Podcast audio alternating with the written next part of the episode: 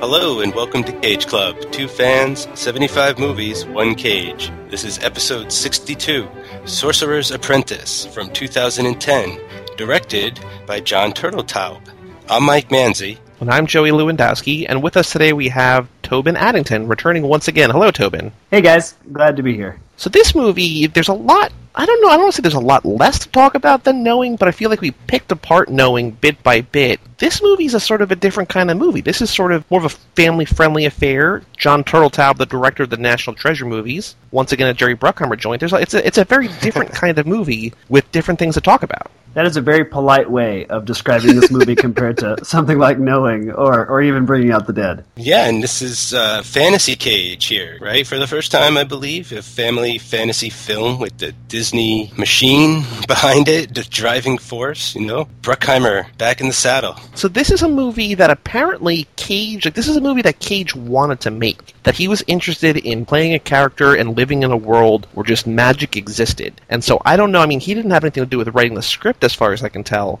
But from what I read, he sort of he must have gone just to Jerry Bruckheimer or connections at Disney was just like, I want to make something where I get to do magic and just sort of make something happen. And then this is what we got. The way I heard it is, yeah, he like you said, like he was looking for a fantasy project, and they had the Sorcerer's Apprentice property. I don't know what you want to call it exactly, but Disney owning the rights to Fantasia and that wonderful segment in there with Mickey Mouse and the wizard and everything and the dancing brooms, they really wanted to do that sequence at least, if not make that movie. And it just seems sort of like he wants to do a magic thing. Here's a magic thing. Like, let's sort of try and make something out of it.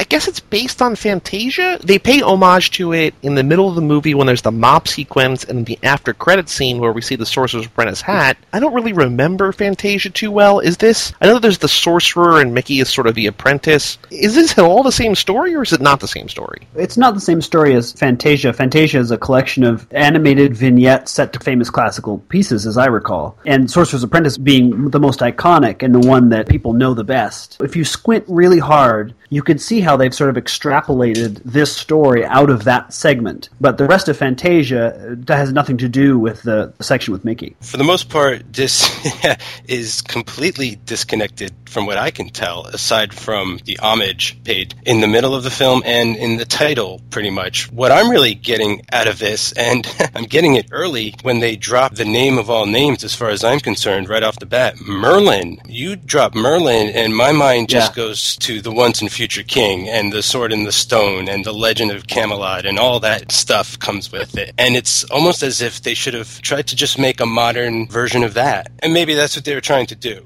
I wish that was what they were trying to do. Or at least I wish they did it better if that's what they were aiming for. I think I would have liked that a lot better. Or keep it in 750 AD in Britain and, and have it play out there. I think I think I would have been more for that as well. I'm not sure what I was expecting with this movie, but it begins with such an info dump of voiceover. Like you said, like it starts, we're just in Britain in 750. I was like, wait, what's happening? they're like, okay, there's Merlin, and then there's three other magicians, and they're saying all these different names. And they're like, this guy's good, this guy's bad. They trusted three, they should have only trusted two, and there's this and there's that, and there's this person and that person, and this relationship. And I'm like, wait a minute, like I don't know what any of this means.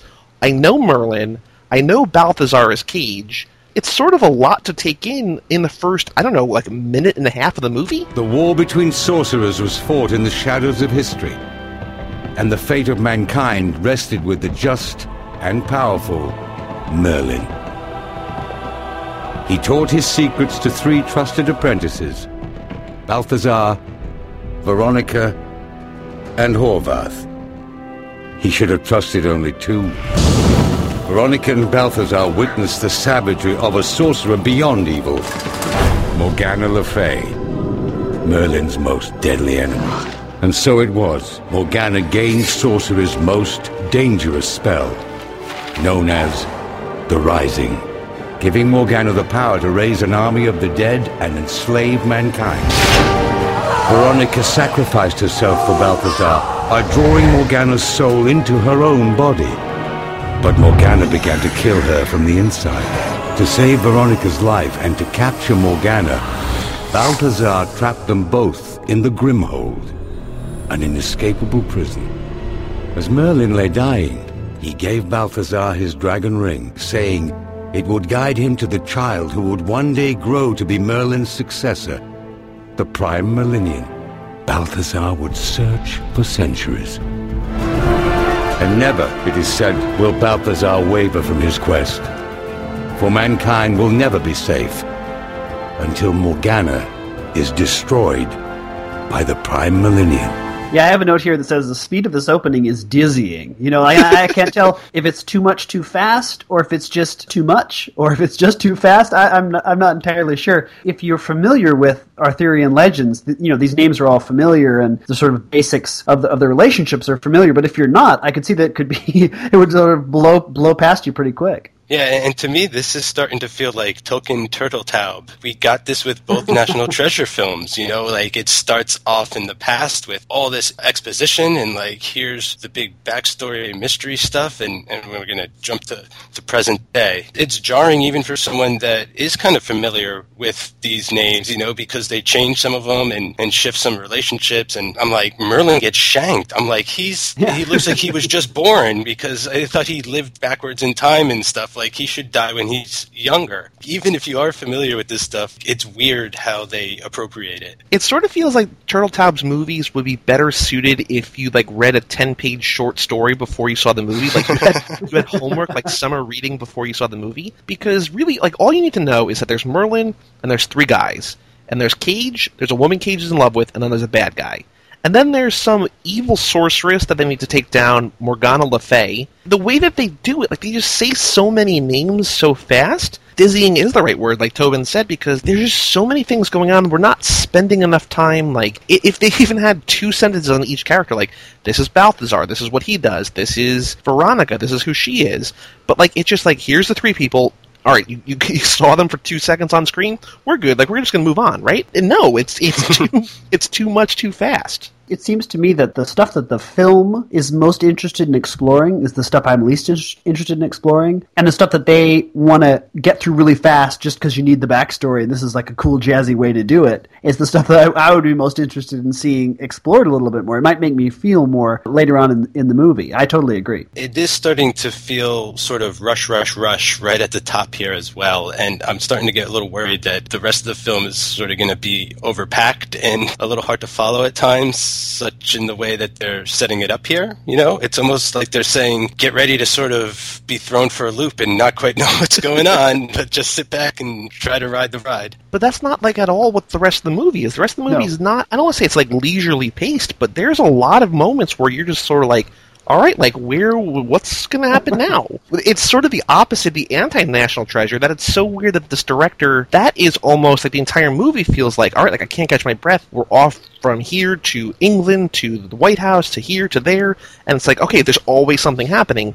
In this movie, it's like, all right, like let's go to the like NYU's radio station and watch this girl spin discs for like five minutes. Like I guess like that's just something that we're going to spend time on because we don't really have we don't have much of a story to tell. Yeah, because they told so much of it in the first in the first four minutes. You know, how cool would it be to you know they, they have this quick after Merlin is killed, which I was really disappointed that as Mike as you say he got shanked. I mean, to knife Merlin and that's and he died like that's such a bummer of a way to go for Merlin. Then you have this section where Cage is walking through the centuries and through the hmm. world searching for the prime Merlinian for this you know the savior, the hero. That would have been a cool movie. I I sort of yes. want to see that. I want to see his search, you know, through the deserts, through the jungle, across the seas, and through time. Like that would have been. I think that could have been a pretty cool movie. In fact, in fact, maybe we should make that. I mean, that was wonderful just to see all the different versions of Balthazar too, the way he changes through time and stuff. And there's so much material there. They could have spent at least a half hour on that, and you know, focused perhaps more on Balthazar's journey, what he's all about. But they want to tell the story of Dave, you know, the Jay Baruchel character instead, which is a little unfortunate because he's just not nearly as interesting as this amazing wizard that they set up. I think the movie's supposed to be about. I was sort of getting a, like a Matrix vibe. Cage is sort of Morpheus, and Dave is kind of Neo,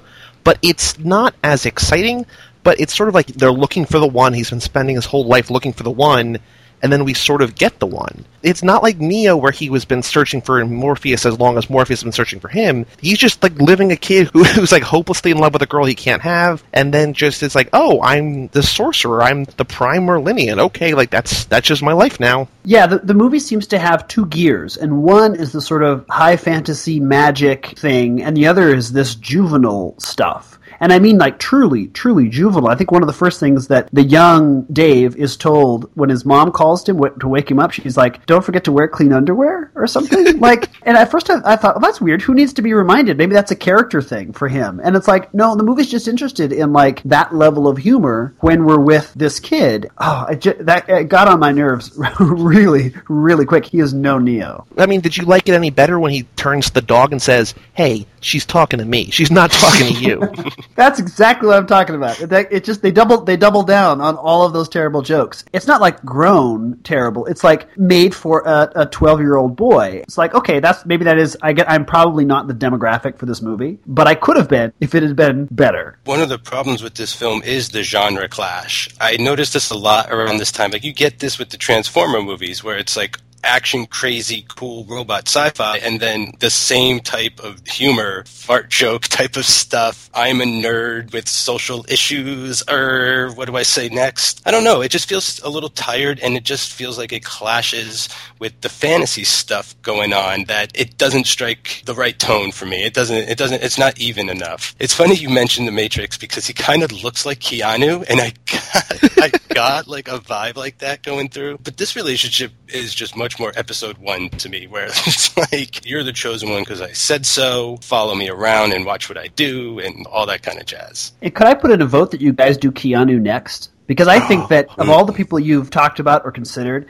he is someone who is maybe uh, as misunderstood in a lot of ways as Cage is. It takes sometimes it takes watching a movie like this and seeing another character take on a another actor take on a similar kind of character to realize that you know how good he is in those films. But that's The Matrix, and this is The Sorcerer's Apprentice. I mean, we could do Keanu Club KK. You know, it's it, it works there too. So it's definitely good. in the running. I think the easiest movie to compare this to that we've talked about is National Treasure because it's the same kind of audience, the same director, the same sort of feel. I'm trying to decide if I like this better than those. I like the Cage character in this better than those.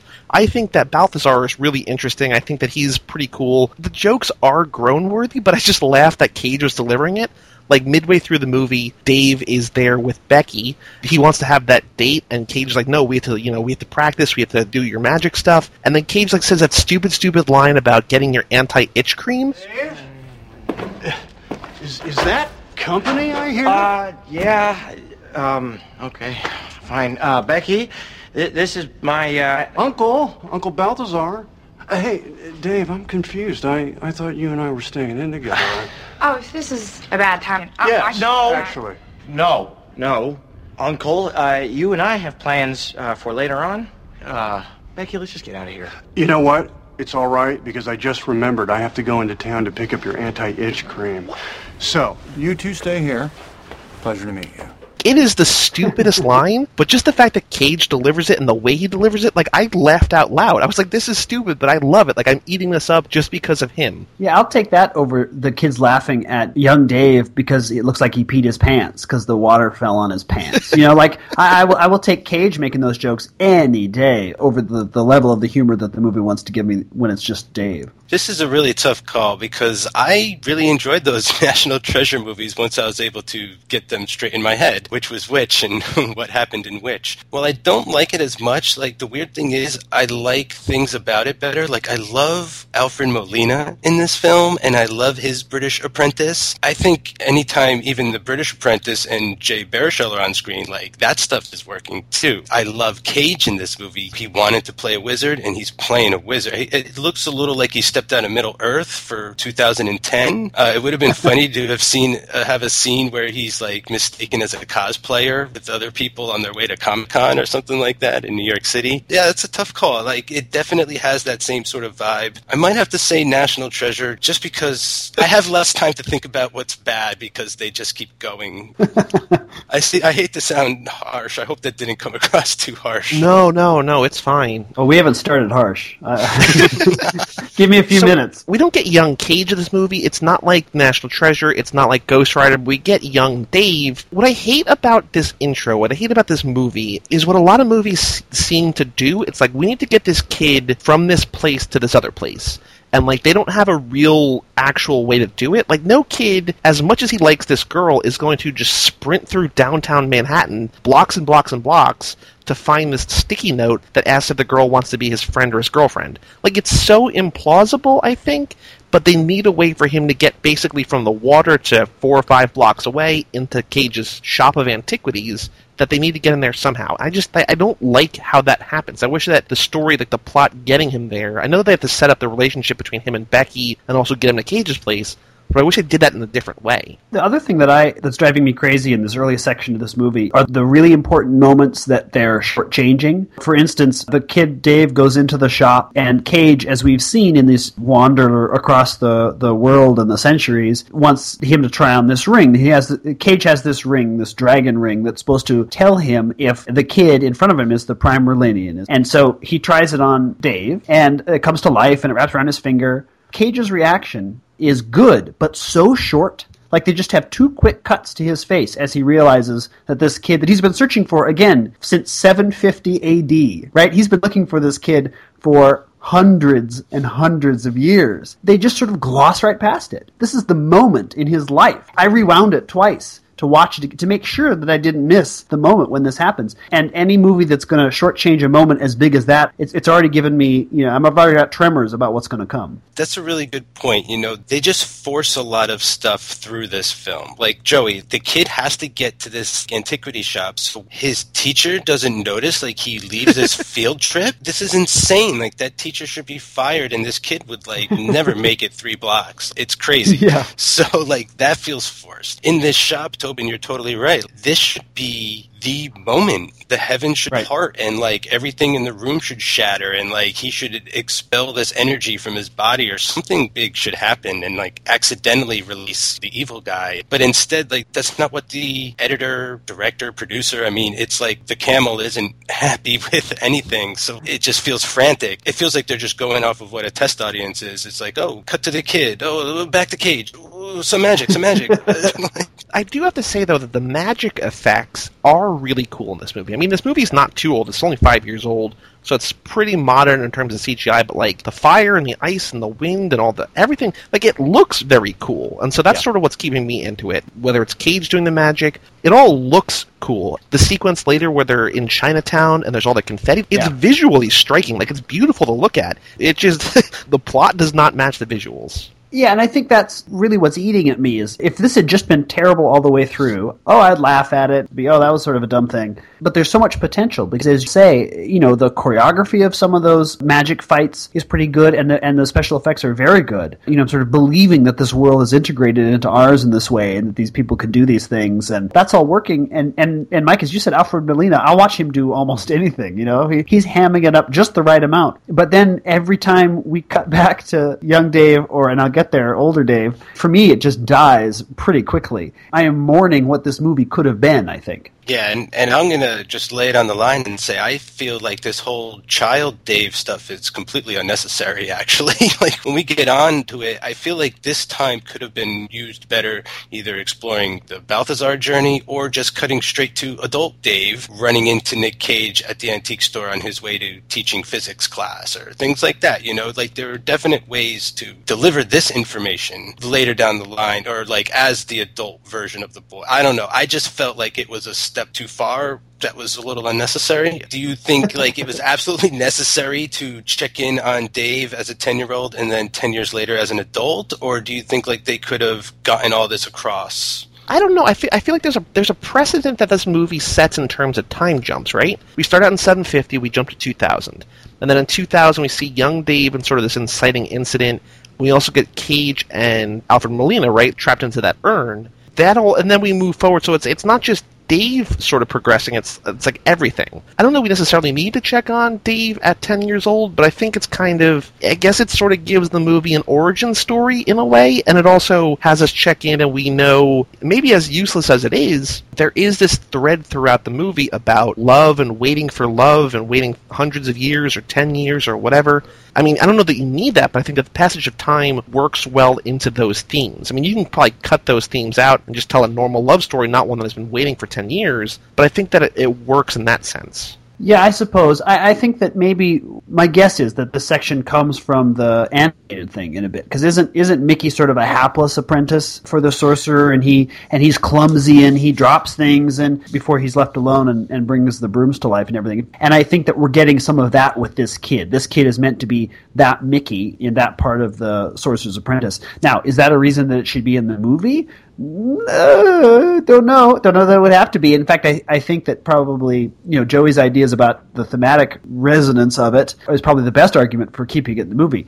I don't think it could have been because I'm not sure that stuff pays off very well. Yeah, so I could sort of take it or leave it, I guess. What I find weird about the time jump, when we jump 10 years later and we're in modern day, now all of a sudden it's Dave's birthday, which yes. means that 10 yeah. years ago, the yeah. first time we see him, it's his birthday, and his mom just saying, like, make sure you wear clean underwear, not like, hey, wake up, birthday boy, or like anything. It's just like, oh, wait, now it's his birthday? Because they even make a point to say, because it's a joke about the urn, it doesn't just say 10 years later, it says 10 years later, dot, dot, dot, to the day. Like right, this is right. the same day of the calendar ten years later. So if it's his birthday then, it's his birthday now. Like it's it's it's just like little details. It's like how did that not like what? It's so true, and and and and it would would have been such an easy way to begin to make the er, young Dave section less generic because it's very generic kid movie before he meets Cage, and it would have been able to make it much less generic if he'd been a, a, embarrassed to tell somebody it's his birthday, or like embarrassed that somebody starts singing happy birthday and the kids pick on him and the girl sees it like or really happy about it being his birthday. There could have been any number of things you know? Like his mom dresses him in his new birthday sweater from grandma and it's hideous you know? Like there could have been any any number of things that, that would make it feel less generic. And i just couldn't believe it when it as you say when it cut and it made such a big deal out of it being the same day and his birthday. I i, I am sorry.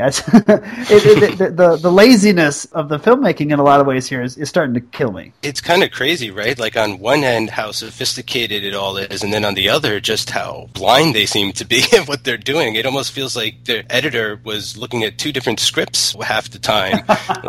it's weird. The birthday thing would have been great that would have put so much validity behind those kid scenes for me because you could have set up that his birthday is traumatic for him. You know, he had right, this incident right. where this latent power emerged right. and no one believed him and he had to leave town. It would have been a really good framing device for this kid's sort of phobias. And it would have made him so much more apprehensive about Cage showing up again on his birthday. That hey, you're totally right. To make the birthday traumatic experience would have been such a good way to go this is such a minor thing, but like her name is Becky Barnes, and all I could think was Bucky Barnes.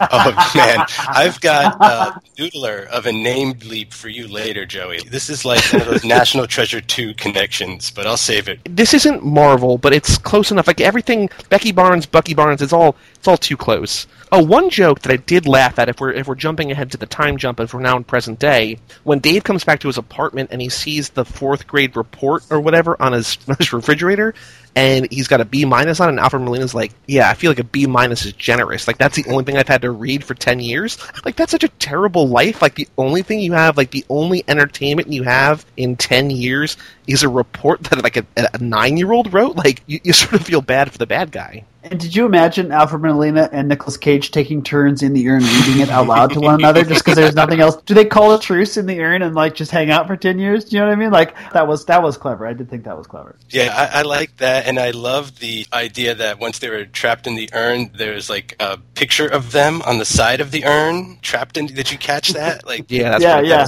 one thing that kind of blew my mind was like someone bought this thing. Like no one, like someone went in and like raided Cage's mystical shop. Didn't think twice about having like a tag sale, and that wouldn't have bothered me so much if they had knocked it over accidentally. But it just like comes alive, I guess, right? Because it's been ten years. Just, I, right. I yeah, that kind of glossed over me. They're like looking at it, and it's shaking. Like it's standing there by itself, shaking. And he's like, "Why did you buy this? Not like why is this thing shaking? But yeah. like why did you like? That's not the question you should be asking yes. right now, dude. It should be like, why is this shaking? What is going on? And I, I do love though when he gets out first and throws the thing out the window, and like Cage has to do. He looks kind of like Sandman for a minute or something, where he's like rematerializing. I, oh, I guess he's Ash because he's in an urn and stuff. So like, he has to like grab the side of the uh, building. I, that was pretty cool. Was I mean, I think it, maybe Yeah. it's just Molina and Cage. You know, like they Yes. they know what they're doing. Yes, exactly. Because if you reverse a couple of scenes to where we're, we're meeting adult Dave, this Jay Besher, I can't remember. I'm sorry, Jay Besher- Baruchel. Jay Jay Baruchel. Okay, I- that's the last time I'm going to say his name because this actor is driving me crazy. This is the first thing I've seen, live action thing that I've seen him in that's made any impression on me at all. Yeah, totally. His voice is very Christian Slater in, in a way that's, that's kind of interesting. Yeah. But he, what he's reminding me of, there are a lot of people who don't, who can't stand Woody Allen's voice and his sort of neurotic, hemming and hawing. Jay's delivery of this stuff to me is not just fingernails on a chalkboard. It's like someone taking my fingernails and scraping them along a chalkboard against my will. He drives me absolutely crazy. I don't Now buy you- him. I, I, I, I- I cannot stand any scene that he's in because he is so bad. Now I like him because I've seen him in. So he, there's a current show on FX called Man Seeking Woman that he's in, and it's great. He was in Undeclared, which is kind of the spiritual sequel to Freaks and Geeks. He's been in a lot of stuff that's sort of like Seth Rogen adjacent. I think it's funny that you seem to hate him in this, and I think Mike doesn't seem too crazy about him, but I'm like totally okay with it just because he's someone that I've grown to really like. I don't think his character is interesting. I don't think what he's doing is necessarily interesting, but I'm okay just sort of hanging out with him because I like him as an actor, which is such a crazy opposite of what you feel about it. Complete opposite. The, the only thing I know him, I know he's a thing. You know, like I, I've seen his name places. Like I know he's a he's a going concern. I've just not seen the stuff he's been in, except that my son loves How to Train Your Dragon and its subsequent properties, which I think are pretty cool. It took me, I had to look him up to realize that that's what I knew his voice from. It's hard now because he puts on those movies and I have to leave the room for a little bit because the, because he drives me so crazy. I'm sad that this was my introduction to full flesh and blood JB. I'm not buying it. And then and then you get the the- like his introduction to modern day Becky is that he sees her legs in those stockings and is like hubba hubba hubba. It's this juvenile, terrible, terrible stuff, and and that's probably uh, not helping him out at all either. I guess I'll split the difference uh, a little bit. Like, I No, know don't, guy- don't come Well, down on no. my side. You know Well, I'm right. listen, you know I'm I- right.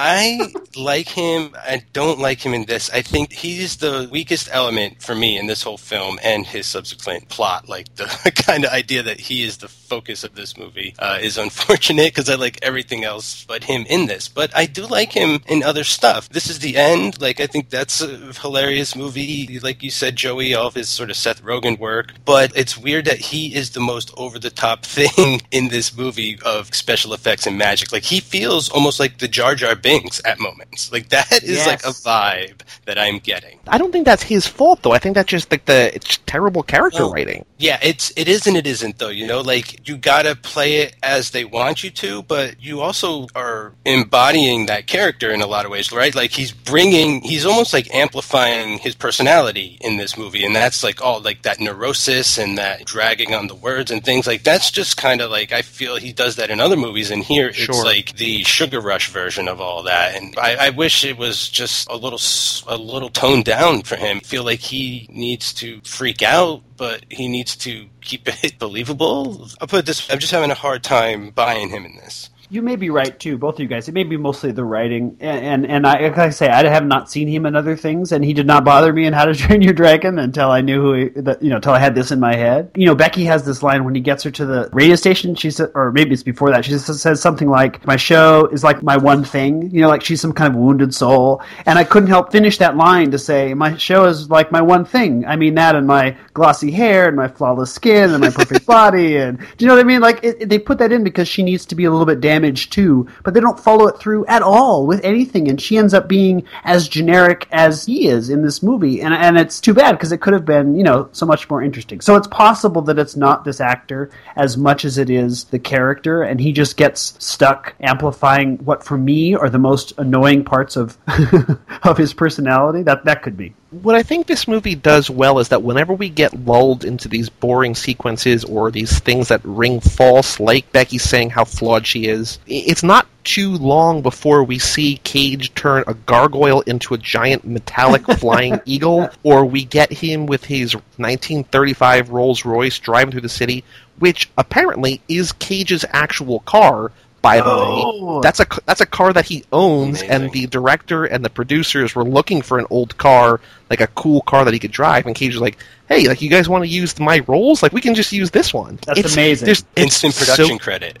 it's so great. He's the, and he is an EP on this one. He is an executive producer on this. I don't know if just because of the car or what. as boring as this movie can get at times, or sort of as strayed from sort of the core through line of this kid learning how to do magic, it's not too long before like, all right, like we got to see something crazy visual because that's what people want to do. Yeah, and those sequences come alive, as you say. And and Cage is I'm loving him in this as his sorcerer. I'm not questioning the fact that he has no accent. You know, whereas Alfred Molina I guess Alfred Molina was trapped in the doll thing for all those centuries, and so he retains his original accent, and Cage doesn't. I don't know. I'm not. Bo- I'm not, not bothered by it. I'm enjoying him. I'm enjoying him with the exposition scenes. That stuff is so much more alive to me. it does come alive with these magical moments. It's really crazy how I thought those were going to be the cheesy sort of sappy things and that the other stuff might be what I would be interested in. And it's weird how this movie just kind of strays from that at times, you know? It reminds me of Next a little bit, Joey, where it's like, we need you to stop this nuke. There's a nuke plot terrorist thing going on in LA. And Cage just kind of goes on vacation and like meets Jessica Biel and like goes to the Grand Canyon. And like that's kind of happening here where Baruchel is like, you're the one, you're the chosen one. And he's like, I got a date, you know? like, I Which I think is kind of fine on his character's behalf, but I don't understand why Cage is okay with it. But it's almost like he doesn't want to push him too far. Well, he, he is at times. Like he's just like, all right, like you know, I'll be here. Like I'll just be hanging out. Like he kind of lets him do his thing sometimes. I mean, not always. He sort of puts up a fight, or he shows that he's sort of disinterested, or he's like, we got to do something. Like you know, the world's going to end. But it seems like a few times that he's just sort of like, hey, you know, dude, I get it. Like, I've been in love too. I've loved this girl for 1,200 years. Do your thing, I guess. I think that might come down to like these writers are at conflict with the story. Like the story's going in one direction and these writers are just forcing this other shit upon it and saying like, no, no, no, like do this first. And the story just has to be like, okay, I'll just like go to the park and read a book or something for an, for a scene or two. Like come back to the dungeon when you're ready to do magic. Although I do like when they go to the park and Cage is like, what's so special about this bench? And it turns out it's the bench that stares at the NYU radio station. He's, he's, that's where he sits to creepily watch Becky. Yeah. But what I love about this part is they're just eating, and Cage is just holding a pickle and waving a pickle around.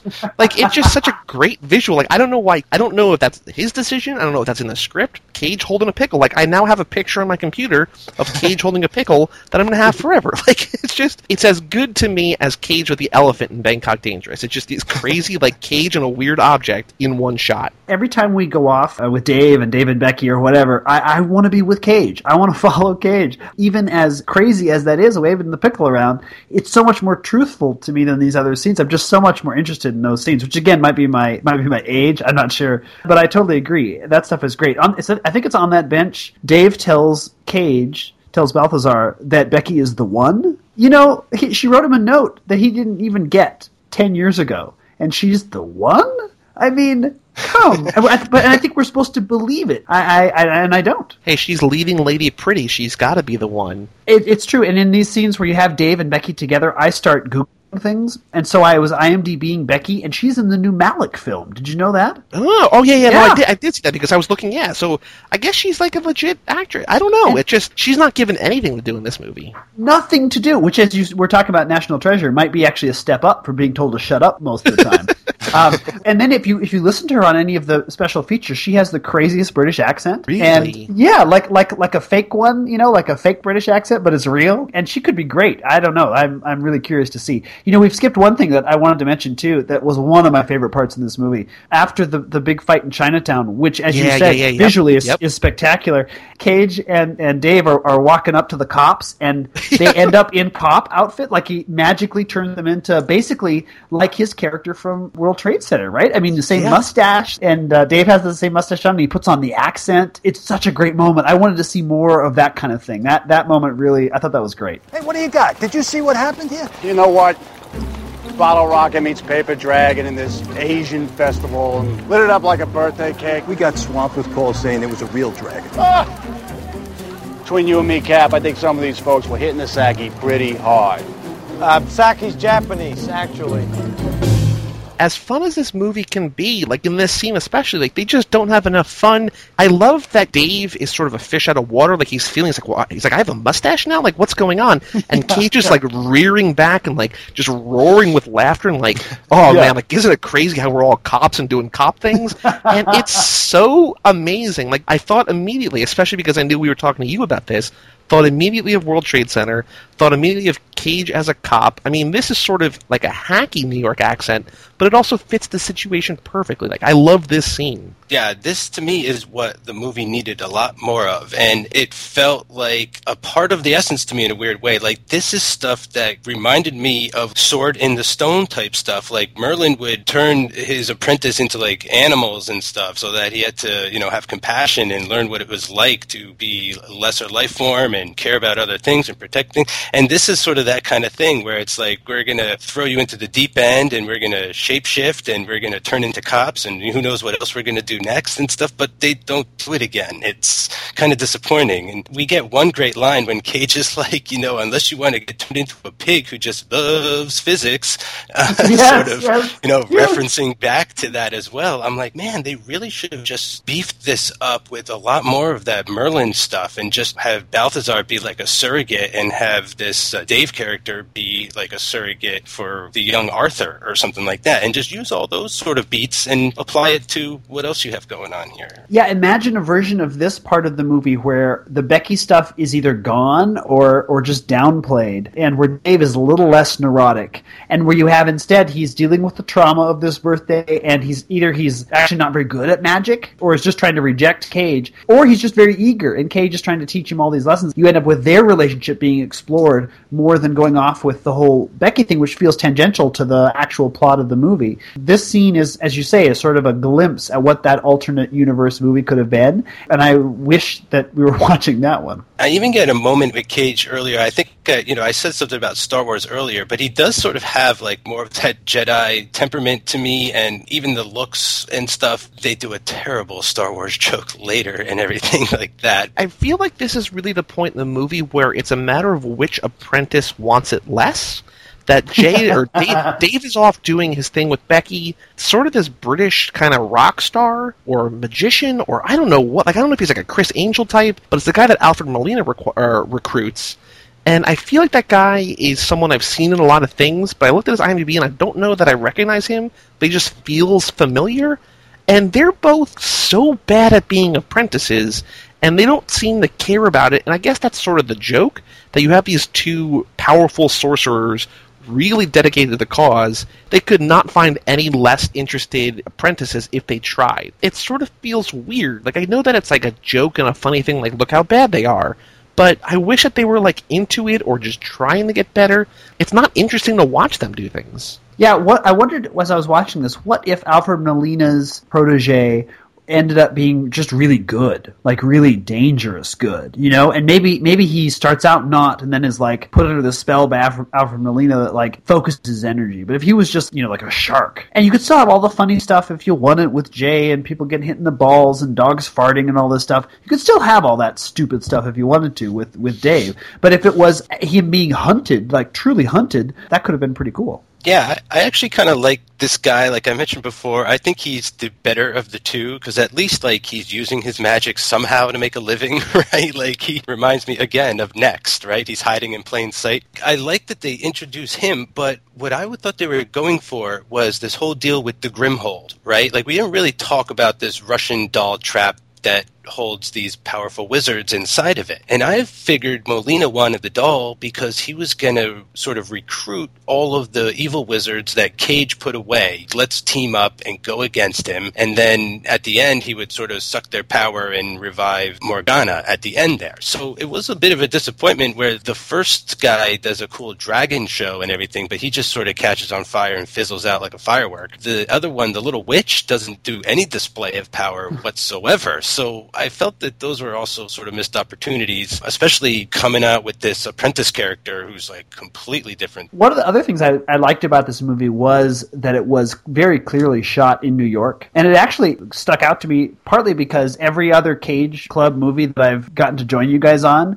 has taken place in part or in, in, in whole in New York, sort of unintentionally. I thought that was kind of that was kind of neat. Bringing Out the Dead was very clearly New York. World Trade Center was obviously New York, and then there was some some good New York stuff in Knowing. And I did think that this movie used locations well, and it was it was pretty clear that that it really was New York. In fact, at one point they used one of my old subway stops, and I forget the exact scene, but it was it's anyway. It was neat to see some some sort of authentic New York locations used pretty well here. I also like how we got the token New York set piece, which is the sewer layer. We've had Lex Luthor had one in Superman. The Ninja Turtles are famous for it, and I'm sure down the line there's been a few others. But here we go again. I remember when this movie was being made, it, it actually made the evening news because two nights in a row they crashed a car through the Sbarros while filming this chase sequence. So you know, Oh it my happens God. one night. It's not quite news, but two, two nights in a row, then it, it made it. I thought for a second that it was the chase scene that took a while, but apparently that Chinatown sequence took five months to plan, and you can sort of see like it's Yeah. this really high production value, and they used half a ton of confetti in the sequence. So Wow. that's like a you know a, a metaphorical ton, it's a literal half a ton, but it's just like that's a crazy, extravagant, huge scene, and I think it works in a movie full of cool visuals. I think that's the thing that stands out the most. Yeah, there's very little of this movie that I would watch again. That You'd have to pay me quite a bit of money to watch a lot of this movie again, but that section I would watch again for free. I, I just thought it was a little strange that this huge parade was happening in the middle of the night on a random day. I, I mean, it kind of made it seem like you turned a corner into Chinatown, and this happens all the time. But It was Dave's birthday. oh yes, yeah, yeah, exactly. It, that's kind of an incredible fact. I thought that confetti. I thought that was mostly CGI. To be honest with you, I thought they were just going over the top, going like, "Look what we can do!" like we could just have so many little elements on screen. One thing that I want to talk about that we haven't talked about yet is the mirror sequence about getting like sh- like thrown into that mirror world. I don't know like what the point of it is other than to look cool, but like it looks so cool Yeah.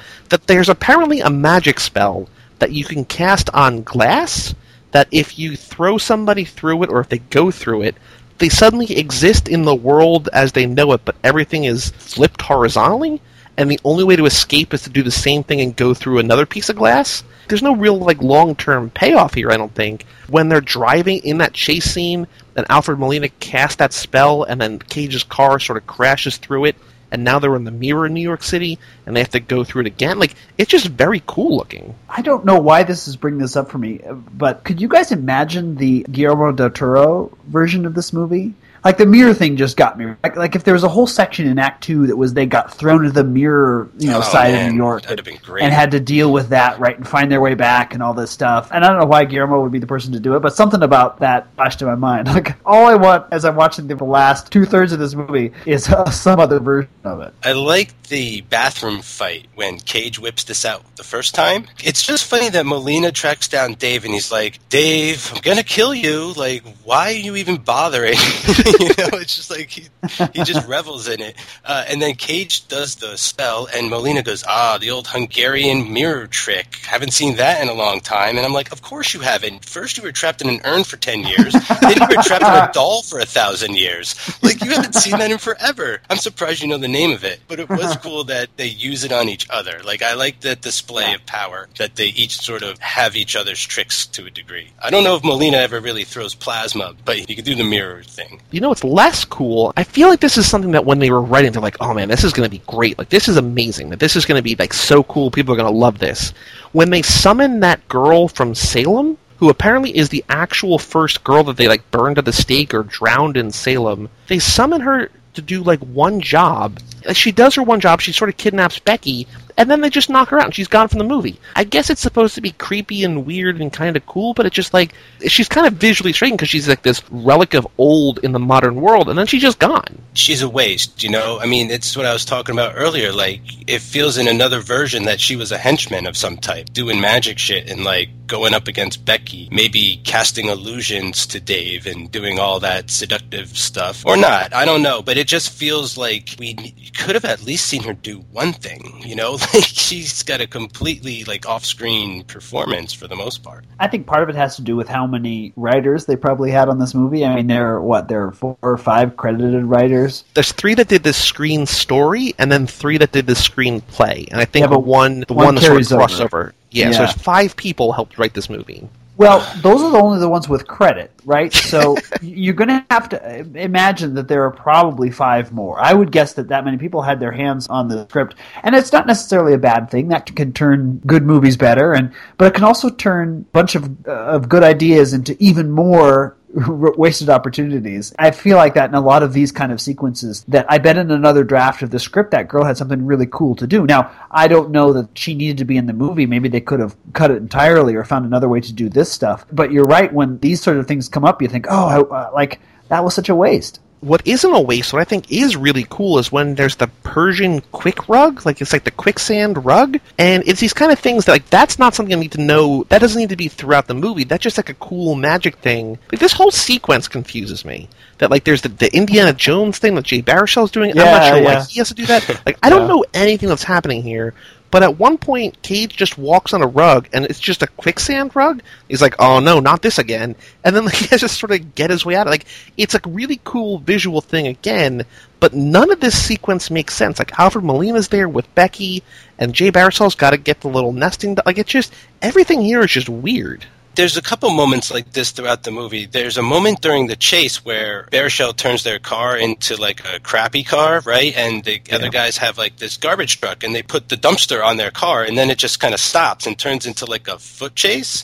Not even. They're just like Alfred Molina just like got out of his garbage truck and walked away. Like it was very confusing why it would end so suddenly. And then there was sort of this other scene. Here is sort of my main logic problem was everyone needed Dave to find the Russian nesting doll, but they both sort of find it without him. Like Alfred Molina goes to the antiquity store and casts a spell and sees the old lady pick it up and bring it home. So he didn't ever need to find Dave. Nick Cage creates a storm downtown and he's like, "This is my Grimhold tracking device." I'm like, "What do you need Dave for?" I was like, "What is this kid even doing in this movie?" Sometimes. Well, he needs Dave because it's Dave's birthday. I mean, wait, wait. He needs Dave because it's because Dave is the prime Merlinian. That's why he needs Dave. that is kind of another sign of cheesiness. I mean, how long did it take them to come up with that? Two seconds? Like, oh, the prime meridian and the prime Merlinian. Like, oh, I get it. Like, you looked at a globe and like, meridian, Merlinian. What's weird about this part of the movie is now that everybody kind of has what they're looking for, well, not even everybody, now that Alfred Molina sort of has everything, that to get Becky back, Jay Baruchel's like, okay, here's my ring, here's a nesting doll, just like, take whatever, I just want the girl back. And so he's sort of got everything. Cage now knows that he has everything. We get the Cage advice of the movie, which is something that we haven't done in a while. But the Cage advice is like the wrong advice for the movie, where he's basically just like, you know, I understand what you did.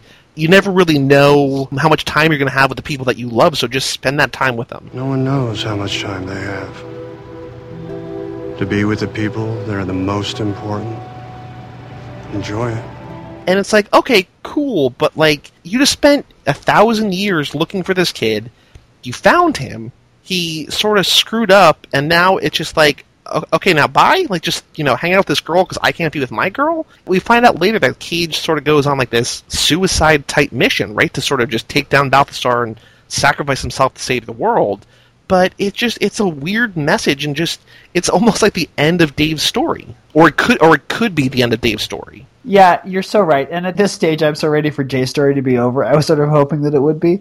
I knew it wasn't. Obviously, it can't end that way. But but you're right. It feels like again like that maybe this speech was lifted from a different draft of a different movie, where maybe Cage had been different along the way, or maybe the the Dave had been different along the way. So I don't want to say I'm checked out at this point, but I'm like I'm two thirds checked out at this point. What I kind of like about the Cage character arc, if you want to call it, is that he can detect when Dave's lying, and yet he himself is nothing sort of but like this liar in a way. He tells these half truths, and he's like, you know, I need you. We need the doll. We got to stop, you know, Molina and all this stuff. But he never tells him anything about Morgan Le Fay or, or Veronica or all these other things about the doll and the Merlinian. Like Jay Baruchel's got to find that out from the bad guy, and he's like, why don't you go talk to your master? It seems like there's things he's keeping from you, you know? And it's like, are you keeping things from me? oh, oh my god, you're good. At the end here, it's weird because I don't feel like Cage is the one who needed to learn the lesson, and that almost feels like where they're going with it in a weird way. He's like, I learned from you, Dave, from all your neuro- like all the crazy shit that you've done has taught me the way. Like I'm gonna go fight for my woman, which again is weird. Is like it just also seems a little strange. I mean, there would be no movie, but it would also seem a little strange that he, he didn't try and think of another way to get like his. I guess he did. Uh, there was that one scene where he tries to figure out the demerging spell because like the love of his Right. life merged with the soul of the witch and then got trapped in the doll. So then he kept trapping people in the doll, so it got harder to get her out. Okay, so I answered my own laundry. Okay. We're rocketing toward an ending where Cage has to take out Alfred Molina. He's kind of got to take out this great evil. And then we get there. The girl that Cage has been in love with, Monica Bellucci, Veronica, is possessed by Morgana Le Fay. Like, it's. I worried for a second, and it wasn't that, but I think I only worried because it wasn't immediately clear. I worried that like the girl that Cage was in love with was also the bad. Like I didn't realize at first that it was that she had possessed her or sort of to, to sacrifice herself. It seems weird, like the reveal at the end that it's not they're not the same person. It's just the evil spirit is within the girl that Cage loves. This is where it would have been helpful to have that those first four minutes a little bit longer. Uh, if you're going to do that, to explain this stuff or have us feel this stuff more at the end, I think I would understand it. It would sort of penetrate more if I had a chance to see what the heck was going on in the first four minutes of the movie. It wouldn't have to be long, but just just a, just a little bit to sort of make that all a little more clear. I was watching the beginning of the movie and I didn't see Monica Bellucci on screen, and then I was checking IMDb while I was watching. I was like, "Wait, Monica Bellucci's in this? Like, where is she?" and like we had seen her, but like she's on screen for maybe four Yeah. seconds. Blink of and an it's eye. just yeah. and like she i mean she's not a huge actress but she's you know she's a beautiful actress that people know and just give her a little bit of screen time up front like you, you barely even know that cage is in the beginning you don't even ah it's ugh. Yes, yes, That- yes. that's it and No, you're right. full stop Yeah, I think you know. I think it could have worked if they had just used her a little more in the middle of the film. Like they tried to do that one deal where Molina cast a spell on a, someone walking down the street, and it turns into Monica Bellucci, and I'm like, "What's she doing in this movie?" I was like, Yes. "Oh, that was her!" Like at the start of the film, you know.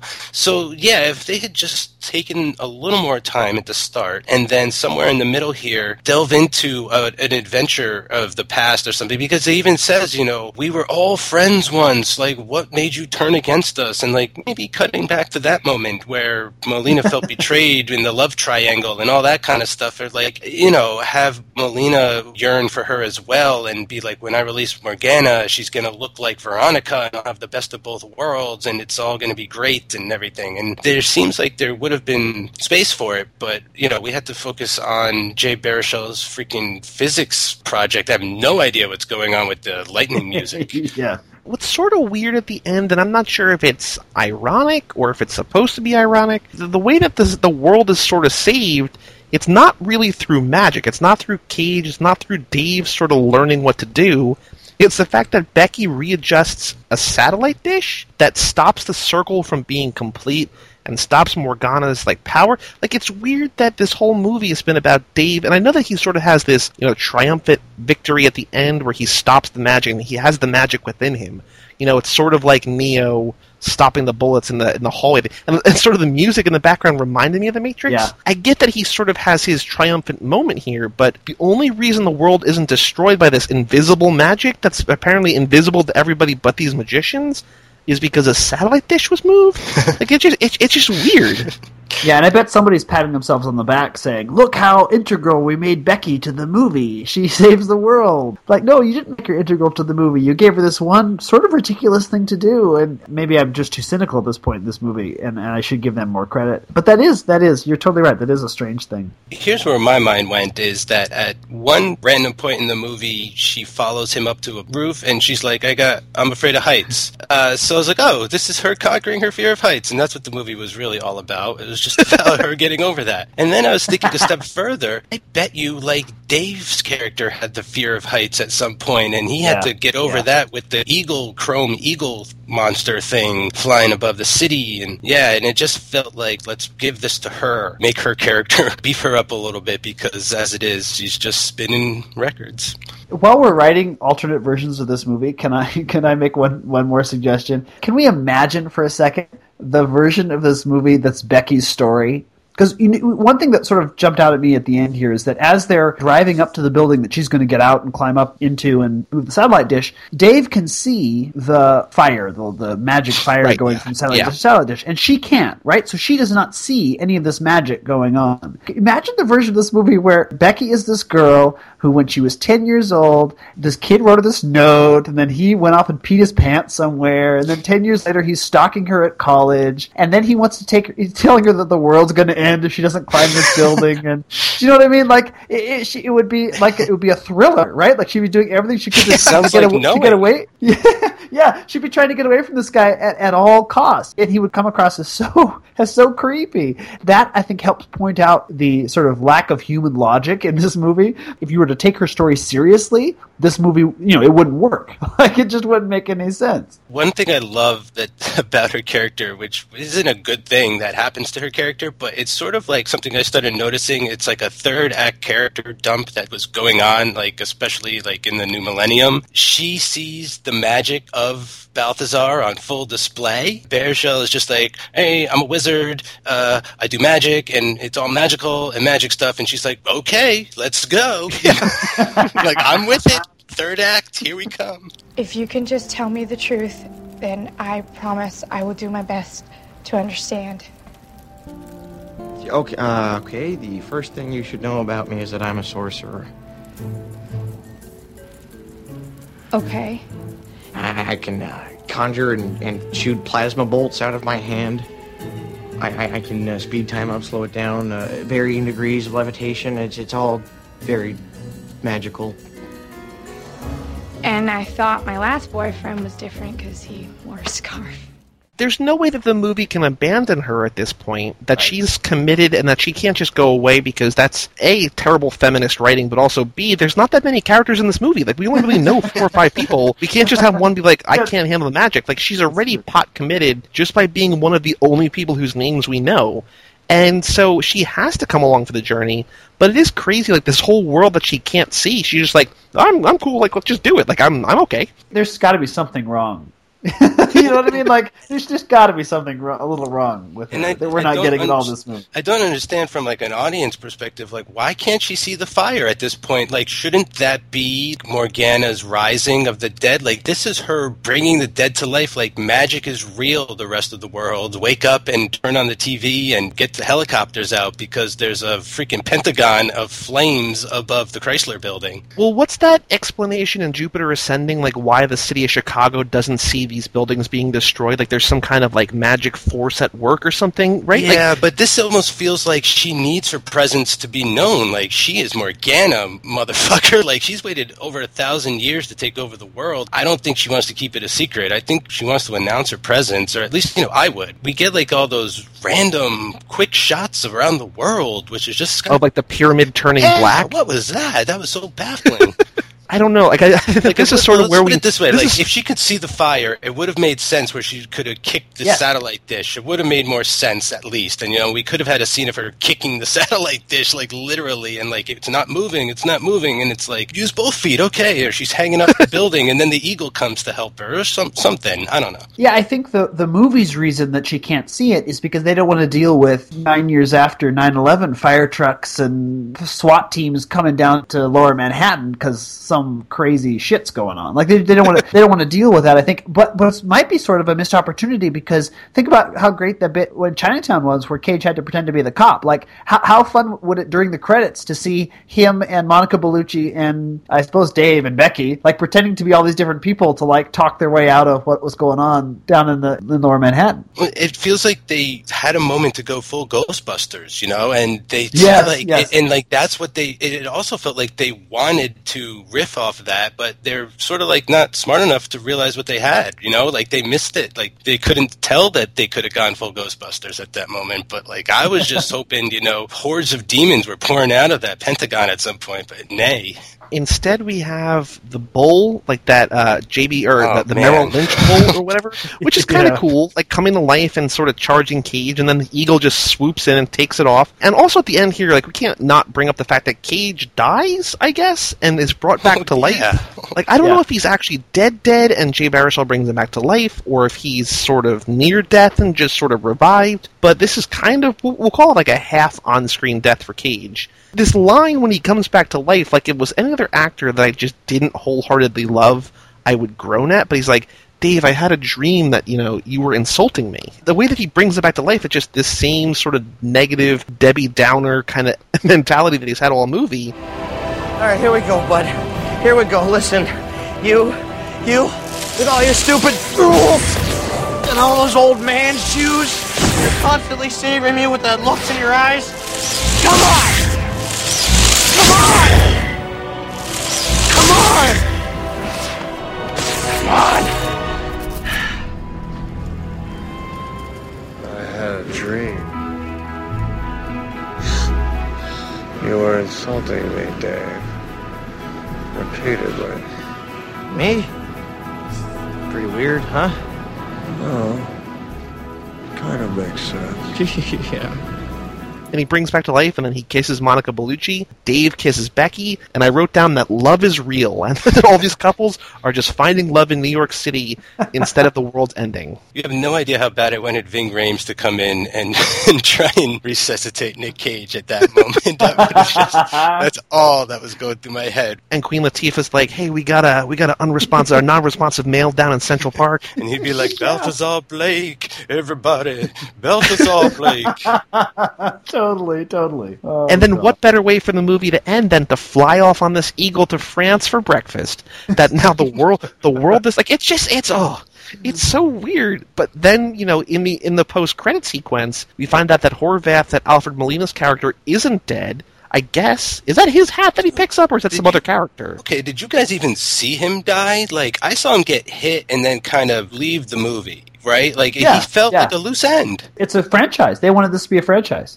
But they didn't even show him, like, sneak off or anything or, like, turn into a swarm of bugs like he was known to do. I knew there was going to be a post credit sequence, so I just fast forward right to the end through the credits. Oh, man. I just knew it. But it was, again, it was just like they showed the pointy blue hat from the Fantasia cartoon, and then they Yep. pan over to the bowler hat that Alfred Molina wears, and someone picks it up. They wanted this to be a franchise, but what would you guess the budget is for this movie? Hmm. Oh, uh, 110. I'm going to say more because if G Force was 150, I'm going to say this was at least like 180, 185. This was this was 150, so you guys were sort of both equally correct. Um, sort of split the difference between you two. How much do you think this movie made? Domestically or worldwide? Dom- domestically, let me look up worldwide, but domestically. This is like a game show. Keep in mind that we're five years later and there's no talk of a sequel. Yeah, I, I'm going to guess this made $73 million domestically. I'm going to go even lower and say something like 55, 53. You're pretty much exactly, you know, again splitting the middle. It made 63 million domestically. Huge Ouch. flop, and then worldwide made another 152 because it is a movie that it's sort of better if you don't understand what's going on. If you're just looking at the visuals. Yeah, Um, if you're in like Beijing, you could make up a whole new story with subtitles, right? And you could. Yeah, you give Dave a whole new voice and dub him. The rough part about this is that it opened on the same weekend that Inception opened, that was up against Tough there, and also Despicable Me was in theaters, either the second or the third weekend for Despicable Me.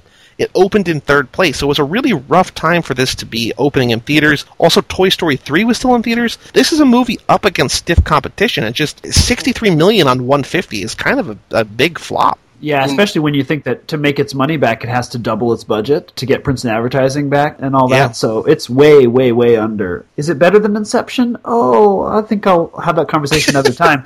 But you're, but you're totally right. With there's a bunch of other kids movies out at this time, right? So that's like the kids are going to be more interested in Minions and Toy Story three. The kids who are a little bit older are going to be interested in uh, not seeing this movie, I guess, or or maybe seeing Inception. Like they're not, they're not going to be, you know, 14, 15, 16 year old kid is probably going to be more interested in that than in Sorcerer's Apprentice. What's kind of crazy is this movie cost 150 million. Inception cost 160 million. So for 10 million dollars more, you could have all the crazy stuff going on in Inception, as opposed to here, where it's just a lot of magic and stuff in New York. This was like a tough time for Disney, you know, like they didn't have their pirates going anymore really, right? The pirates were done, so they were sort of scrambling for a new franchise and it's like, well, what ride can we make? What names do we have? And like they kind of tried with John Carter, right? They tried to do a few things and it's like, well, we got this name, The Sorcerer's Apprentice. So like let's just try and like tag that on to something and build a franchise with it. That's almost what this feels like, you know? And like I I feel like if they weren't so eager to do that, this could have come out a whole lot better. Just like that obligatory homage in the middle of this with the mop scene and everything, it just came across like I don't want to say like I was embarrassed to watch it, but I was definitely cringing at where they were going. Well, and also because if you think about the original uh, Sorcerer's Apprentice in Fantasia, Fantasia was meant for kids, like kids, kids, four, five, six, seven year olds, you know. And this movie's not for that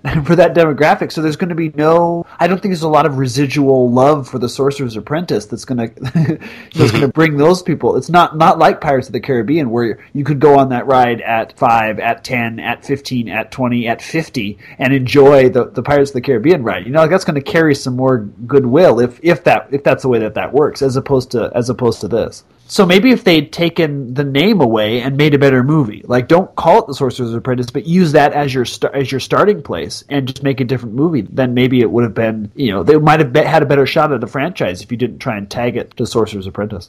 Like modern Merlin. Exactly, man. Yeah, yeah. yeah, exactly. Yeah, and I think, you know, the time would have been ripe for that. I mean, people have been making parts of that book. You know, that book, The Once and Future King, is several books in one, you know, like different sections. And people have been making parts of that book over the years forever, you know? Like, you've got Sean Yeah. Connery at moments, you know, doing it, and like all the way backwards and forward. You know, Keira Knightley was even Guinevere as a savage in like one version, and they go all crazy with that source material. So it would have been cool to build up like that franchise, you know, do the Once and Future King in modern times and build up those four books and do like eight movies out of it if you want. But instead, we just got this. I guess. I guess there's always the possibility that there could be a sequel to this. I don't think there's going to be. There'll be a reboot before there's a sequel. National Treasure 3 is going to come out 10 years after National Treasure 2. Like, maybe in five years there's a Sorcerer's Apprentice 2. Who knows? I, I do like the cage kind of looks like the cage that we're going to see in Outcast, at least the long, sort of medieval hair. Um, so maybe that's going to be a sort of a spiritual sequel to this. I get a real sort of like Aragorn the Strider sort of vibe from him too at moments. Like I think I said he stepped out of Middle Earth once or twice. and wasn't he up for that part? Wasn't he considered for that Yeah, role? yeah, I believe he was, which sort of made my mind wander to why he wanted to jump into the fantasy genre. It's like he couldn't do that, so He said he didn't want to do that because he doesn't like watching his own movies, and he wanted he was really looking forward to seeing those movies. So he'd rather enjoy them as a fan than oh. do it. so Tobin, he wasn't even going to watch this. I don't know. Yeah, exactly. exactly, exactly. I'm not sure I buy that as a reason for not wanting. I could see not wanting to go to, you know leave your family for three years or whatever. And uh, I think I think it was also that. Yeah. yeah, Yeah, I It was a combination being of factors. Yeah, because I don't think he would turn down like Star Wars or something like that. But I could see, yeah, like having to travel to New Zealand, halfway across the world for like years and years. and not knowing if it's going to be any good too, right? Yeah, and we wouldn't have gotten all these other Cage films, so that Right. would have sucked. So that's all I have. Anything else that either of you want to talk about the Sorcerer's Apprentice? I got two small things. One, there was a deleted scene on my copy that I watched, and I wouldn't have mentioned it if it, if it wasn't for the fact that Cage is sort of like he's in a park reading Don Quixote, and he bumps into Dave, and he's like trying to get Dave to like come back and do magic with him and stuff, but Dave has to like go to school. The only reason I mentioned this is because of the Don Quixote, because in Wicker Man, there's a lot of Yeah. Don Quixote references. You know, Yep. that's like a Cage thing. Like I, I have a feeling he's into that. Like he integrated that into here, and it just made me think like how great he would be as Don Quixote. Like, that feels like such a good Yeah. role for him. I mean, maybe in 10 years or with good makeup, call Terry Gilliam because I think he found his man of La Mancha. I don't know about you guys, but like, I watched it, deleted scene, and all those thoughts just started rushing through my mind. Now, Joey, this is a bit of a stretch. this is what Cage Club has started to do to me, but Well, you're you know it's not started to do. like you are losing your mind. There are parts that have gone missing, I think. Uh, here's a connection that I Balthazar's full name is Balthazar Blake. His girlfriend is named Veronica. When they get married, she'll be Veronica Blake, which is close to Veronica Lake, who played a witch in I Married a Witch, which was this- one of the source materials for Bewitched. so, wizardry, That's amazing. witchcraft. I don't even know what to do with you sometimes, Mike, because it's, it's amazing, like, the leaps that you take sometimes. I mean, I love it. I'm going to leave it in the podcast, but, like, whoo, it, we are getting, cra- we're getting crazy with some of these Cage connections. Tobin, anything else? Uh, just to say that I'm really excited for Becky's Terry Malick film. Yes, very much so. Let's do that too, okay? okay. Um, so, Tobin, thank you for joining us for another movie. You'll be back for a couple more. I, I hope that the next ones, I don't remember what we have up next, but I hope the next ones are a little bit more enjoyable than the, I mean, not that this is not No. enjoyable, but I hope that I hope it's a little bit more well thought out. Yeah, me too, me too. But this is it's always fun to talk to you guys. This is this is, this is lots of fun. So for all things Cage, you can go to cageclub.me. You can read our reviews, find past podcasts, follow us on Twitter, rate, review, subscribe on iTunes. All things Cage at cageclub.me. I'm Joey Lewandowski, And I'm Mike Manzi. and that was Tobin Addington, and we'll see you next time on Cage Club.